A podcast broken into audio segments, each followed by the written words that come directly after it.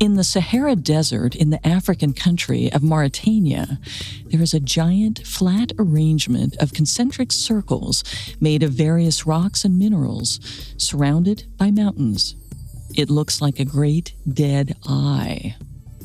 There, archaeologists have discovered the remains of Neolithic tools dating back 10,000 years near the circles.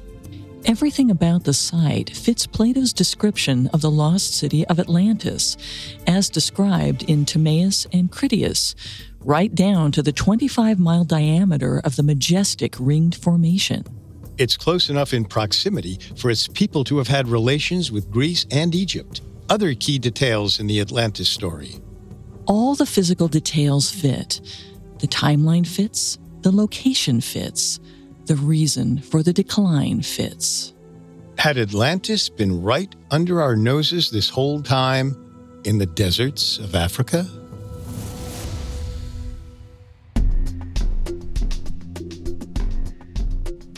In life, there's so much we don't know. But in this show, we don't take we don't know for an answer.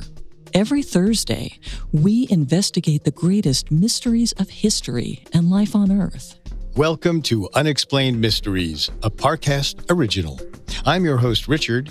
And I'm your host, Molly. You can find all previous episodes of Unexplained Mysteries, as well as all of Parcast's other shows on Spotify and anywhere else you listen to podcasts. This is our final episode on the mystery of Atlantis, the advanced ancient island society that is believed to have vanished thousands of years ago. There's no better feeling than a personal win, and the State Farm Personal Price Plan can help you do just that. Talk to a State Farm agent today to learn how you can bundle and save with the Personal Price Plan. Like a good neighbor, State Farm is there. Prices are based on rating plans that vary by state. Coverage options are selected by the customer. Availability, amount of discounts and savings, and eligibility vary by state. Are you looking for a view of the world that's a bit different? Hi, I'm Jason Palmer, a host of The Weekend Intelligence, a podcast from The Economist. Join us to hear the stories that matter most to our correspondents and editors. Every Saturday, we introduce you to people and ideas that take you outside the ordinary and expand your horizons one episode at a time. Join us and see the world from a new perspective. To listen free until May 31st, search Spotify for The Weekend Intelligence. Hear that? It's the sound of someone whacking the ground with a rake.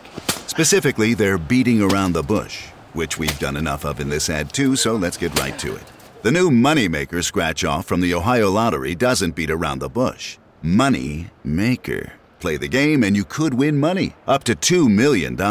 With more than 88 million in prizes ranging from 50 to $500, Moneymaker cuts right to the cash. Lottery players are subject to Ohio laws and commission regulations. Play responsibly. In our last episode, we discussed the earliest written histories of Atlantis and how the myth of the fabled city has developed over the past 2,000 years. Atlantis is a multifaceted mystery with a lot of big questions around it. We can break these down into four major questions. One, how do we know about Atlantis even though over 10,000 years have passed? Two, if we accept that Atlantis did exist, where is it today? Three, accepting Atlantis did exist, what happened to it? And finally, four, whether Atlantis existed or not, why is it such a prevalent myth despite having one historical source and no material remains? As we'll see, the story of Atlantis finds its way deep into the cultural imagination of anyone who hears it, from the ancient Greeks to modern day archaeologists. One of the prevailing elements of the Atlantis mystery is that we have no material remains or ruins that are confirmed to have come from the city. And there's only one written record of Atlantis from the Greeks themselves. In around 350 BCE, famous Greek philosopher Plato cites the civilization as an ancient competitor to Athens and Egypt that was ultimately destroyed by the gods for being too greedy in its rule and conquest. However, it's unclear if the city was ever real or not. After that, The legend was popularized and expanded during the Renaissance period, nearly 1700 years later, when Europeans were increasing naval exploration of the Atlantic. This was also the time that Europeans first made contact with the New World. With these new technological and cultural changes came new theories on the location of Atlantis. While Atlantis was never definitively found in the New World, the idea of Atlantis being located outside the Mediterranean caught on. This explained why no one had found it yet. The racism and Eurocentrism that fueled the search for a European Atlantis in far off places also grew, morphing into the 19th century idea of a singular European proto culture from which all human cultures sprung. Everyone from psychics to tenured college professors worked to explain how Atlantis could be the key to revealing their own scientific European superiority. And these thinkers soon attracted the theory's biggest fan, Nazi leader Heinrich Himmler. Himmler was obsessed with proving Atlanteans were real in order to legitimize the racist theory of European Nazis as a superior strain of the human race. To this end, he commissioned multiple trips and excavations to try to prove his case. The Nazi expeditions stopped after the Second World War ended. However, the Atlantis story made its way into popular culture, including books, movies, and TV shows. Whenever scientists developed a new technology, society updated the theories on Atlantis to reflect the new possibilities. So, if no one's ever found this 10,000 year old society, how do we even know about it? To answer that, we need to go all the way back to ancient Greece. As you may recall, the first written record of Atlantis comes to us from Plato's unfinished dialogue trilogy, Timaeus and Critias, from circa 360 BCE. While incomplete, this text is famous for showing the differences between Atlantis, a society that becomes corrupted, and Athens, a society that behaves admirably according to Greek values. As a result, Athens survives while Atlantis is smited by the gods and collapses into the sea. This structure remains the core idea of the Atlantis story across most, if not all, interpretations. Timaeus and Critias is a direct sequel to Plato's most famous work, The Republic, which was written about 20 years earlier in around 380 BCE. Republic and Timaeus and Critias are both written in Plato's trademark style of fictional dialogues between his real life teacher Socrates and other real life historical figures. Structurally, the character Socrates has dialogues with other attendees in order to more deeply understand the rules, structures, and pros and cons of various justice systems and philosophical theories. In the Republic, Socrates and his audience, both fellow Athenians and foreigners, consider the models of existing city states and political regimes to evaluate their effectiveness. They later proposed hypothetical city states that would function in a more ideal manner. Timaeus and Critias takes place on the day after the events of the Republic, which culminated in Socrates describing his ideal state. In Timaeus and Critias, he tells his guests, quote, I would be glad to hear some account of the ideal state engaging in transactions with other states. In other words, Let's see this ideal society interacting with non ideal societies. To oblige him, his guest, Hermocrates, states that another guest, Critias, has just the story. Critias goes on to tell the story of Solon, who journeys to Egypt where he hears the story of Atlantis.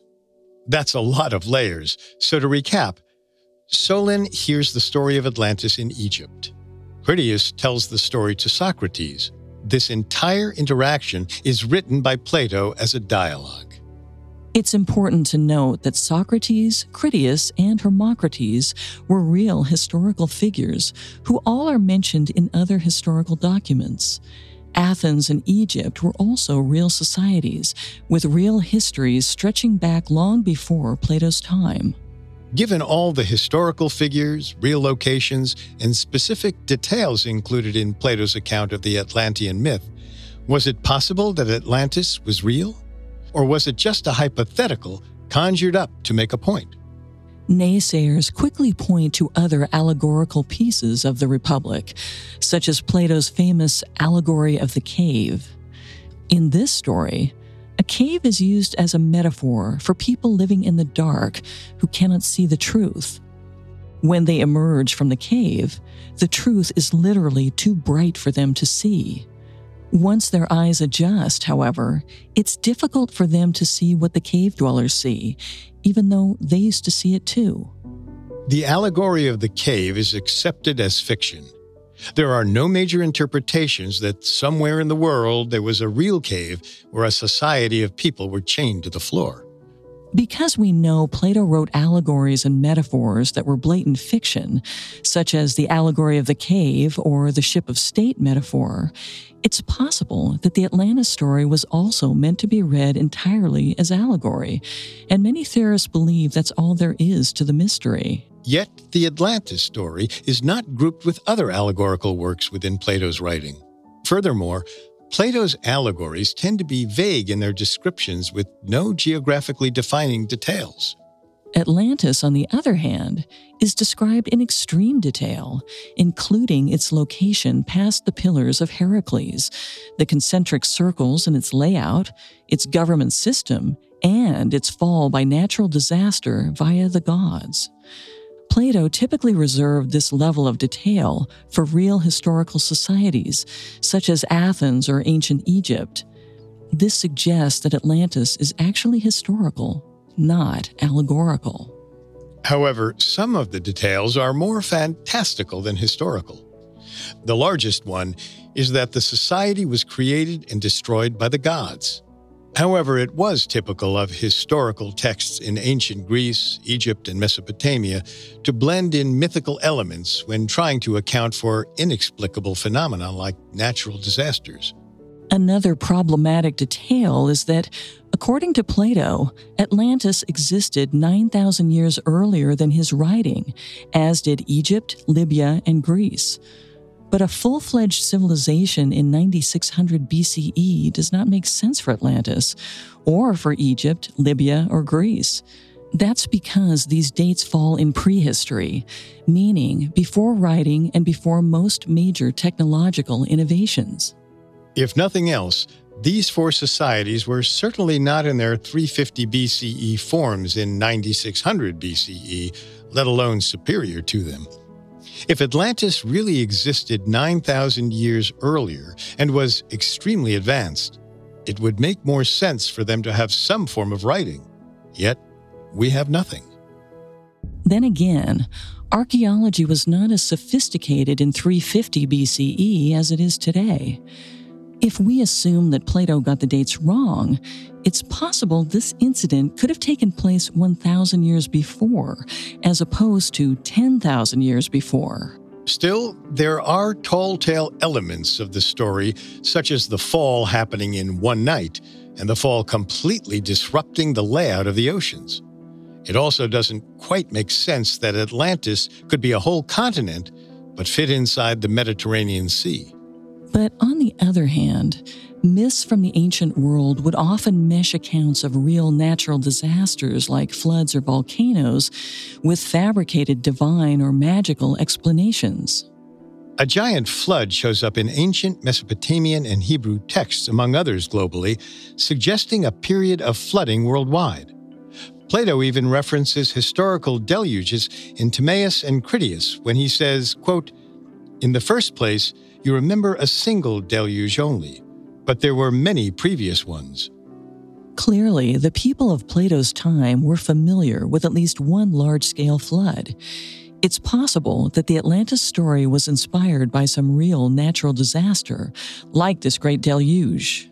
But this doesn't account for the other major flaw in the Atlantis as historical place argument.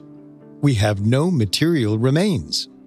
It is possible, though, that we can't find Atlantis because it was absorbed into the history of a conquering group, like the Minoans of ancient Greece.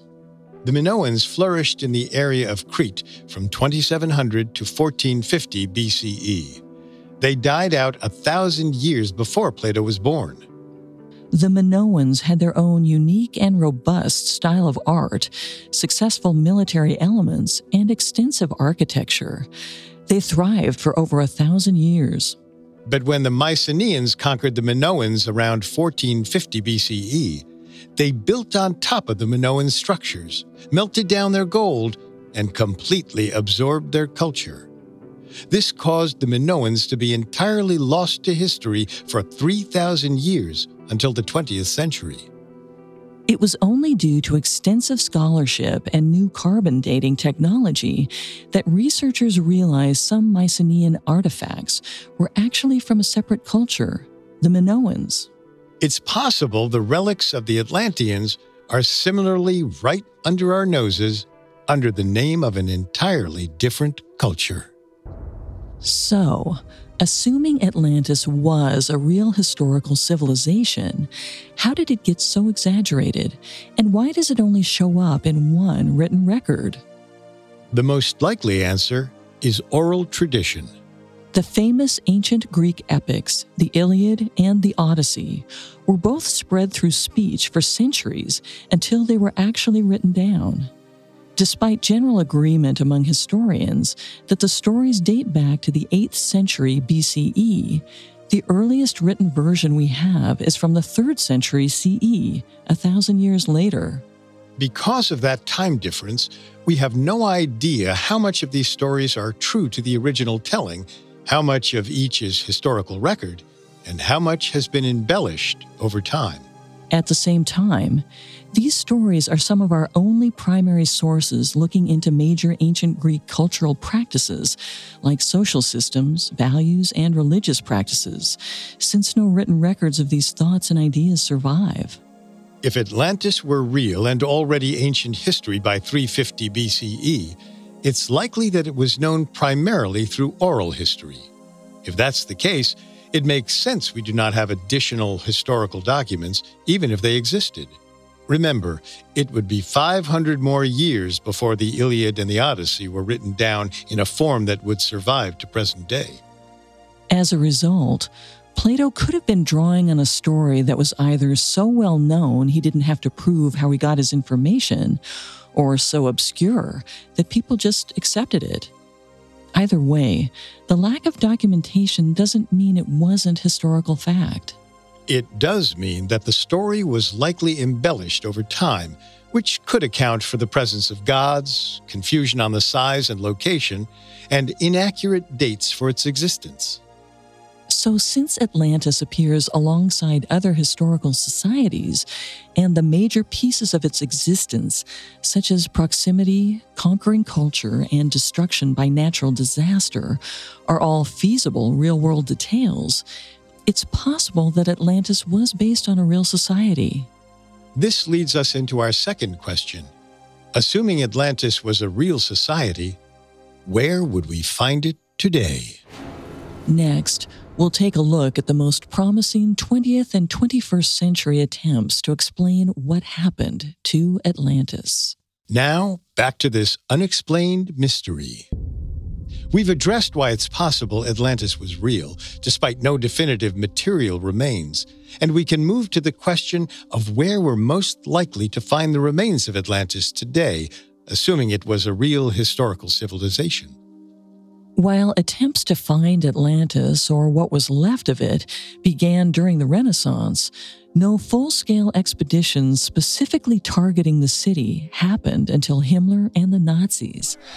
Along the way, theories on the whereabouts of the city kept growing.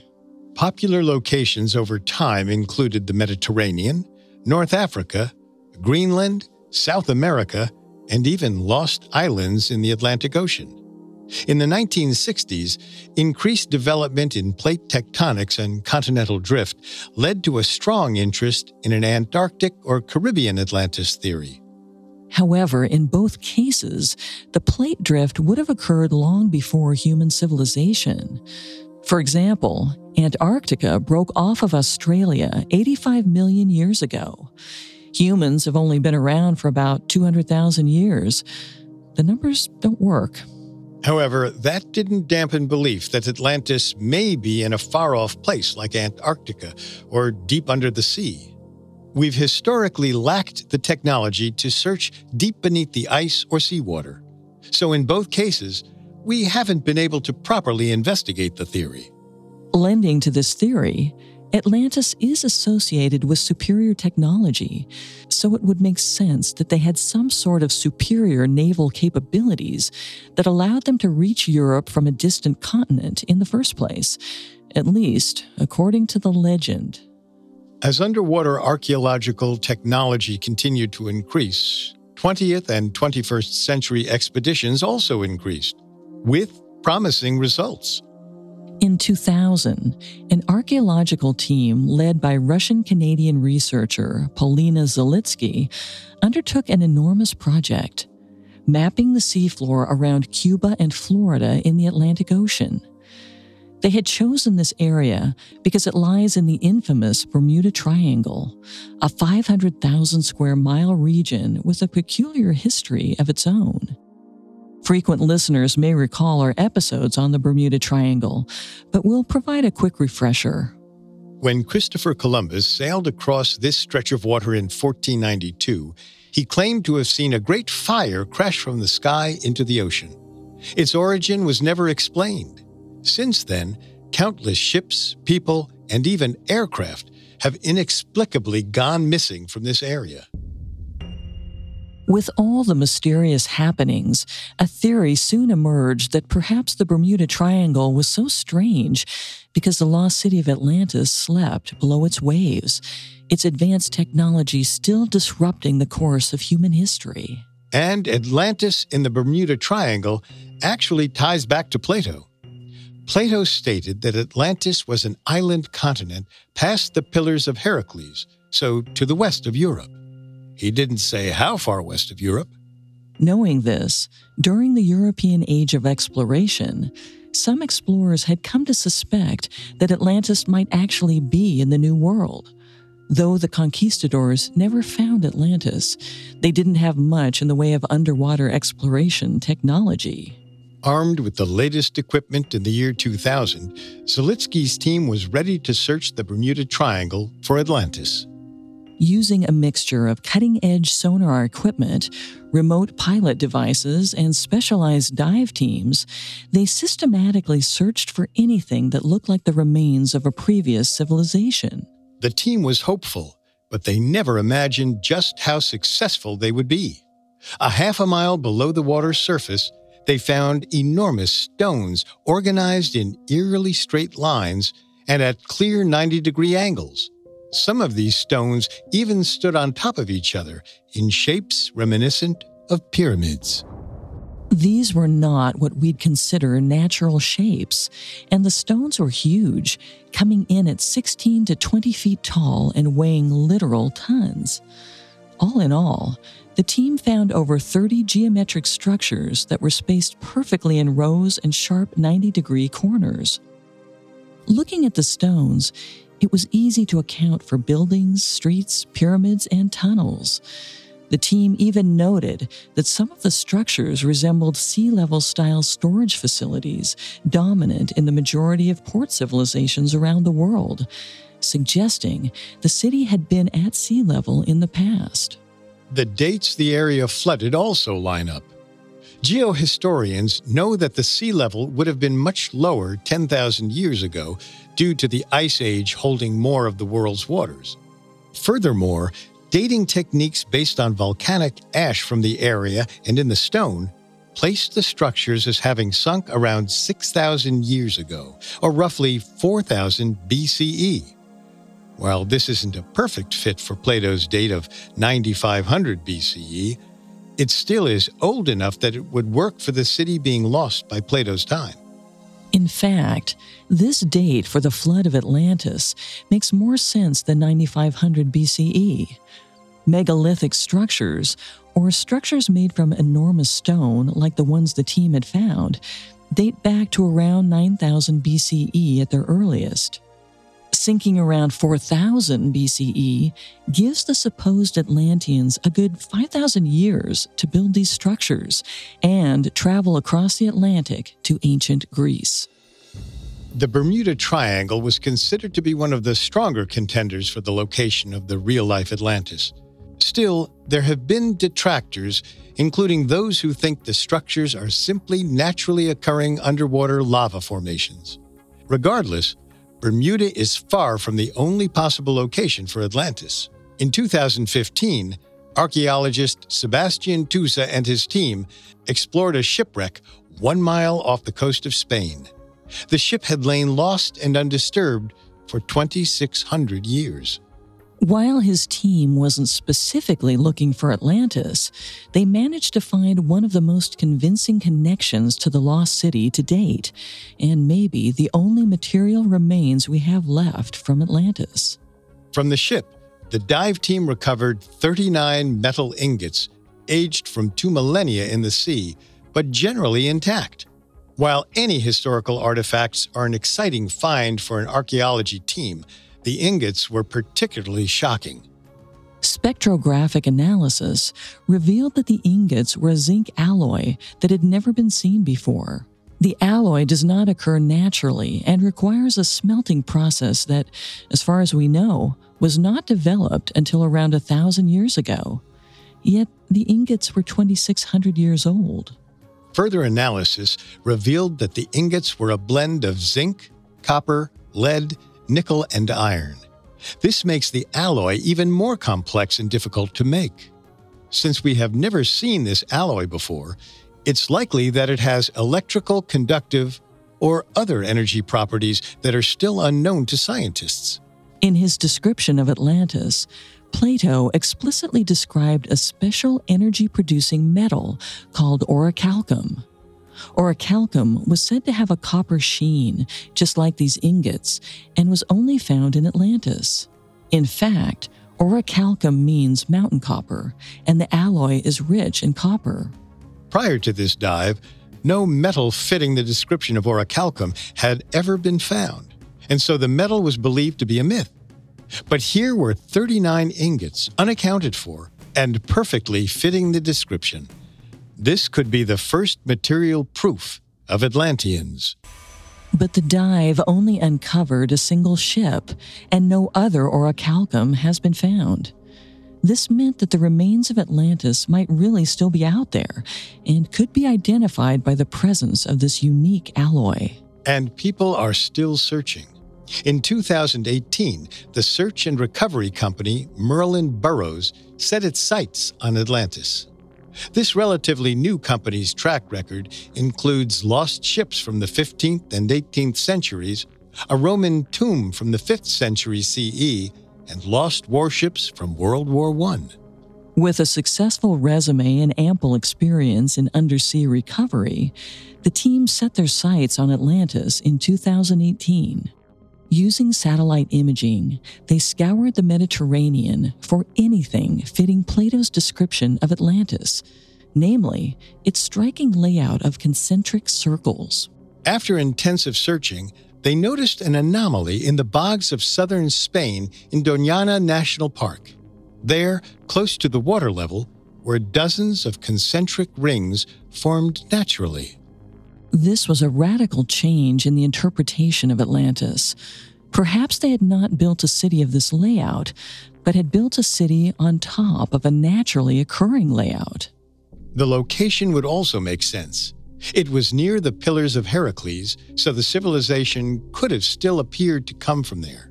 It was close enough that interaction with Greece and Egypt made perfect sense, and the lost boat off the coast of Spain could be accounted for.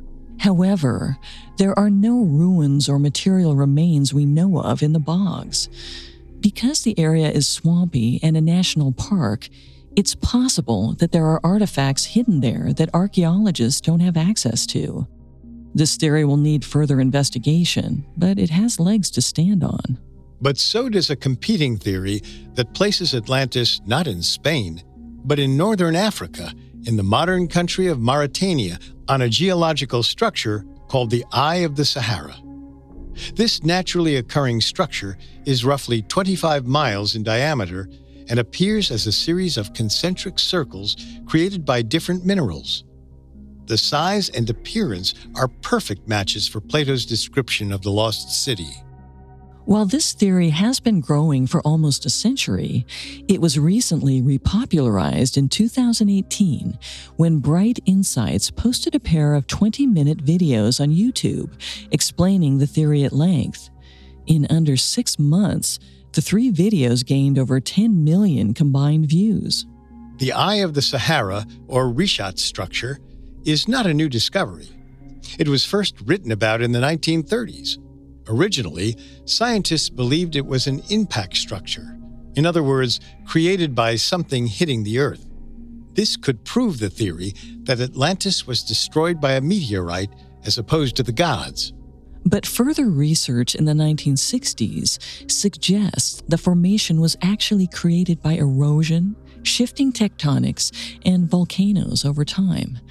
Still, if the structure was naturally occurring, it could account for Plato's description. The question was had it been around long enough to exist in 9600 BCE? In the 1990s, work began to date the structure. The conclusion is that it's been with us, with some changes, for 100 million years, long before much modern life on the planet. Some parts of the structure are much younger, clocking in at just 1 million years, but still millennia before Atlantis would have existed. There are also archaeological discoveries from the Eye of the Sahara proving human inhabitants, specifically numerous stone remains generally classified as Acheulean hand tools. These pieces are considered to be Neolithic technology, describing an early development in human innovation dating to about 12,000 years ago. The Eye of the Sahara artifacts have been specifically carbon dated to 8,000 to 15,000 years ago. However, stone hand tools, typical of human development at the time, are hardly proof of an advanced, technologically superior empire. It's still possible a major civilization existed here, though. The Sahara went through a humid period 8,000 to 15,000 years ago. That's how the tools were dated. Humid periods break down non stone materials more rapidly. If this civilization used wood or fiber based materials too, they would be long gone. This era is also during prehistory, meaning the time before the earliest invention of written language. It's probable that the society simply used oral communication, and that with the loss of the society came the loss of their oral history. It's also possible that by the time the story reached Plato, it had been exaggerated. 10,000 years is a long time. The Atlantis civilization could have been powerful and advanced in 9000 to 10,000 BCE, but the details were shifted over time to entertain modern audiences, leading to Plato's 350 BCE Greek version of success and opulence. Plato also specifically includes Atlantis in a dialogue with Egypt, Libya, and the Middle East. These other locations suggest awareness of the greater Mediterranean region and a sense of travel in the past. The Eye of the Sahara would fit this. It would also be on another continent, fitting that description of Plato's. With so many competing, compelling theories on real life locations for Atlantis, how do we determine which one is the real site? Up next, we'll evaluate these real life possibilities, look at some more fringe theories, and examine why Atlantis continues to drive fascination and obsessive new theories. Now, the conclusion of our unexplained mystery. With so many compelling options for a real life location for Atlantis, it's easy to just pick one and be satisfied. The problem is, they all have believable and not so believable parts. These theories do come with trends in believability. The first is the actual date of Atlantis' demise. In Plato's text, he says that the civilization fell 9,000 years previous, placing it at around 9500 BCE, or 11,500 years ago. This corresponds with the end of the Ice Age. This is important because as the Ice Age ended, sea levels rose. This could account for Atlantis being submerged beneath water. Even if the end of the Ice Age didn't cause the sea level to rise, an impact by an asteroid could have. Scientists have discovered that 12,000 years ago, in roughly 10,000 BCE, an asteroid hit the northern side of Greenland, leaving a 19 mile crater, wiping out anything that lived there, and melting enough ice to raise the sea level globally. An additional theory is that the dates for Atlantis were simply wrong, and the society existed in the 2600 to 1500 BCE era, overlapping with the Mycenaeans. It's still possible that Atlantis is right under our noses, disguised as another city, and that Plato was just very bad at dates. 10,000 years is a nice, impressive number after all, but hard for humans to comprehend in reality. This opens up the question, though, of where Atlantis actually was, still assuming it was real. Placing it outside the Mediterranean, in Bermuda or Greenland or Antarctica, opens up the problem of naval technology, which, as far as we know, didn't exist in a way that allowed major ocean passage at the time. If we place it in the Mediterranean, in Spain or Africa, then it's unclear why we don't have definitive material remains or additional historical references. At the end of the day, all of these theories have legs to stand on, but also have major problems. It seems like anywhere Atlantis could possibly fit, someone has made a good, logical argument for why it could be there. But before we get into why there are so many supposed Atlantis locations and why so many are compelling, we want to take a few minutes to look at the more fantastical fringe theories surrounding Atlantis. Since we have no clear answer as to whether Atlantis existed, and if so, where it is, there have been a variety of interpretations outside the realm of science and history. Of course, this has a long tradition. Mayanism, Blavatsky's root race theory, and even Plato's record of gods destroying the city all lay outside the realm of science. One particularly popular recurring thread of supernatural Atlantis theory includes reincarnation. In the commonly known story, the Atlanteans were punished for their hubris, per the original Plato story, but instead of disappearing entirely, the superior beings were reincarnated as lowly humans. According to this theory, Past life regression, or a psychic process by which someone recovers memories of a previous life, keeps the memory of Atlantis alive.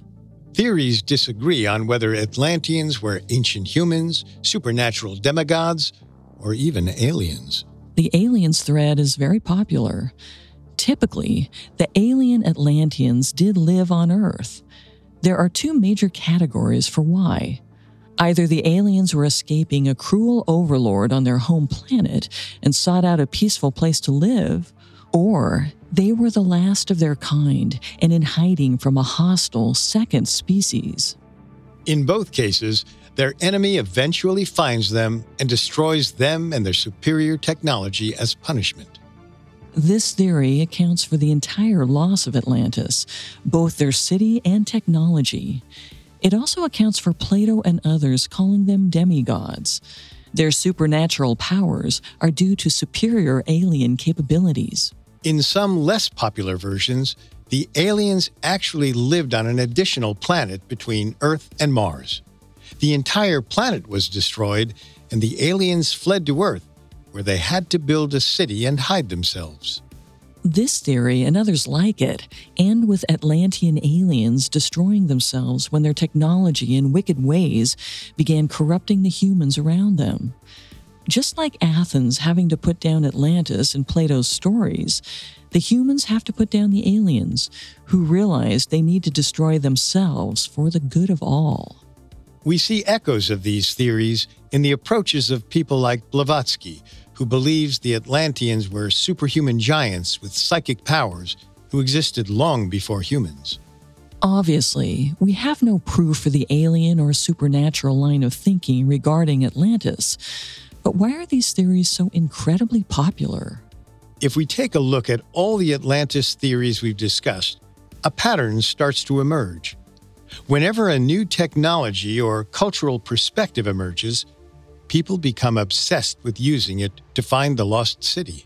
In the Renaissance alone, there was a focus on Atlantis being a place beyond the pillars of Heracles in the Atlantic Ocean, which had been previously unreachable to Europeans due to naval technology.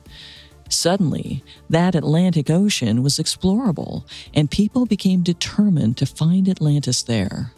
There was also a focus on Atlantis having moved away due to continental drift, which was also a new idea in this period, and people began to come up with theories for how Atlantis could have drifted away from Europe over time.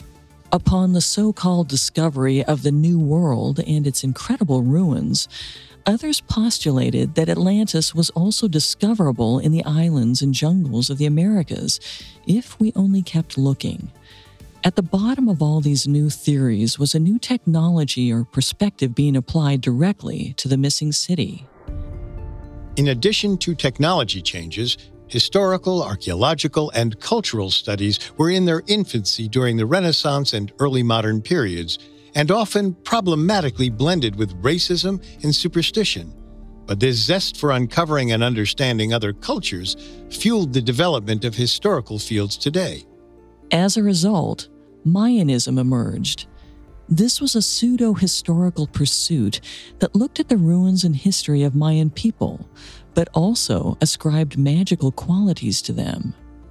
These pseudo historians believed that the Maya could not have built their ruins and that perhaps an advanced civilization like Atlantis had done so. This idea reflects the state of European society more than the reality of Atlantis or the Mayan people. Through the 16 and 1700s, even into the 1800s, Europe was extremely colonial. They saw themselves as the superior culture and genuinely believed that anything of merit had to come from European people. We see examples of this all over Africa, the Americas, and Southeast Asia as Britain, Spain, France, Portugal, and the Netherlands strove to change local societies into images of themselves. We, of course, know now that colonialism was incredibly racist and damaging. But considered under this lens, it's no surprise that Europeans expected to find proof of their own predecessors in the Americas. However, despite some attempts, they were unsuccessful at doing so. This idea was picked up again in the late 19th century. Darwin had just published his on the origin of species in 1859, suggesting for the first time that species could change over time and that all life is linked. While this opened up important scientific ideas still used today, it also, unfortunately, gave legs to a theory of racial superiority, namely that white people were genetically superior to all others. At the same time, spiritualism, or a belief in psychics and the supernatural, and a belief in a single human protoculture were both growing in popularity. Together, they led to a belief of mystical, hyper accomplished past cultures who we could potentially find ways to speak to through hypnosis, mediums, or other spiritual means. As discussed in Part 1, Helena Blavatsky was instrumental in tying these new beliefs to Atlantis.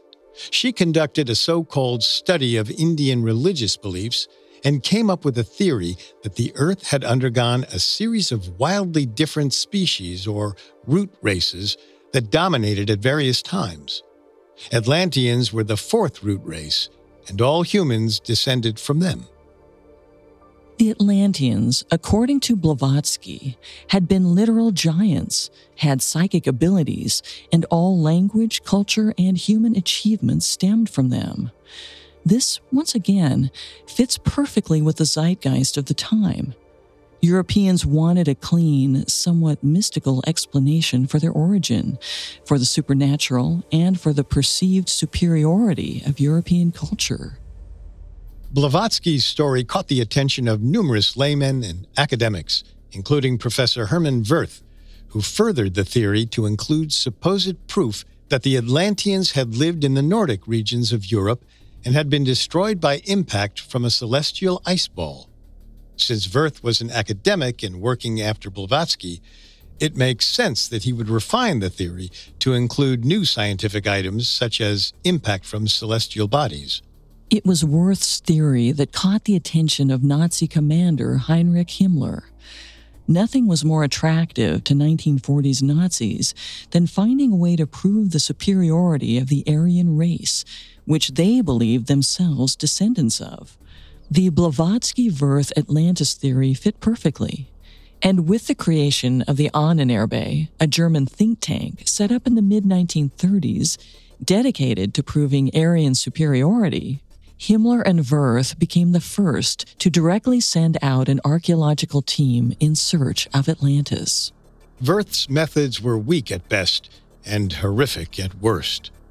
Bruno Beger, the man Wirth hired to take measurements of Tibetan people's heads in order to prove Atlantean ancestry, was later tried as a war criminal. However, Blavatsky and Himmler succeeded in thrusting Atlantis into the popular psyche for the rest of the 20th century, right into present day.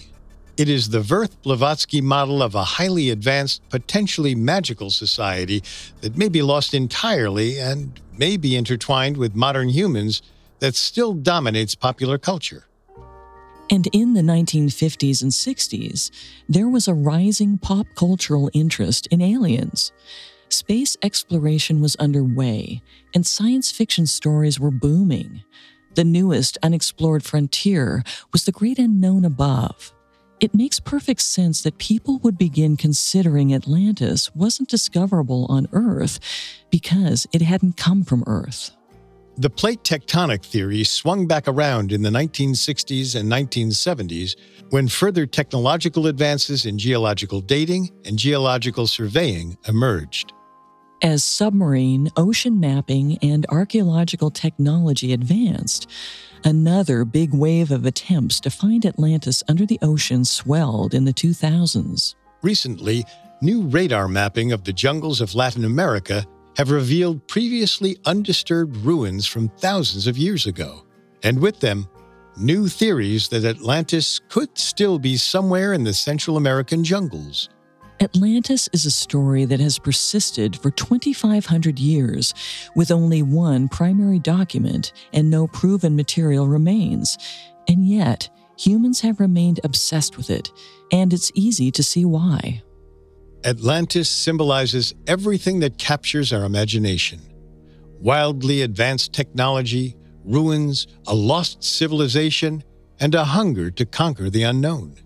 The form that the unknown takes changes depending on technology and the time period, but it's always part of the story. From a utopian civilization across the sea to literal aliens. We do believe that ultimately, a historical Atlantis was real and populated by humans, given we have no proof of supernatural or alien existence, but do have a tradition of oral histories from this part of the world.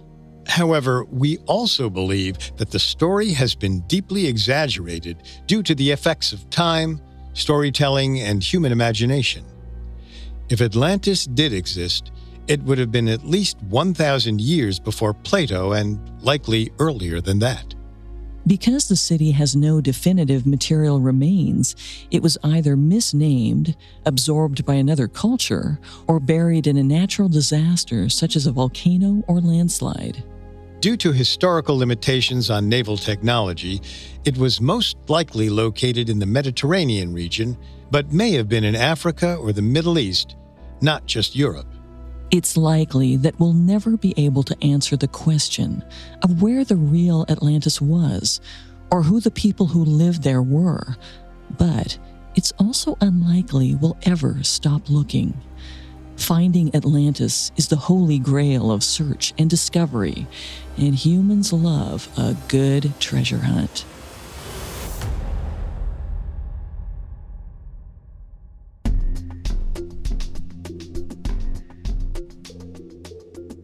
Thanks again for tuning in to Unexplained Mysteries.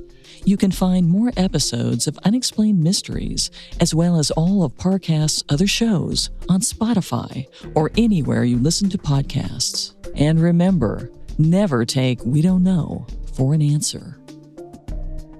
Unexplained Mysteries was created by Max Cutler, is a production of Cutler Media, and is part of the Parcast Network. It is produced by Max and Ron Cutler, sound design by Russell Nash, with production assistance by Ron Shapiro and Paul Mahler. Additional production assistance by Maggie Admire and Freddie Beckley.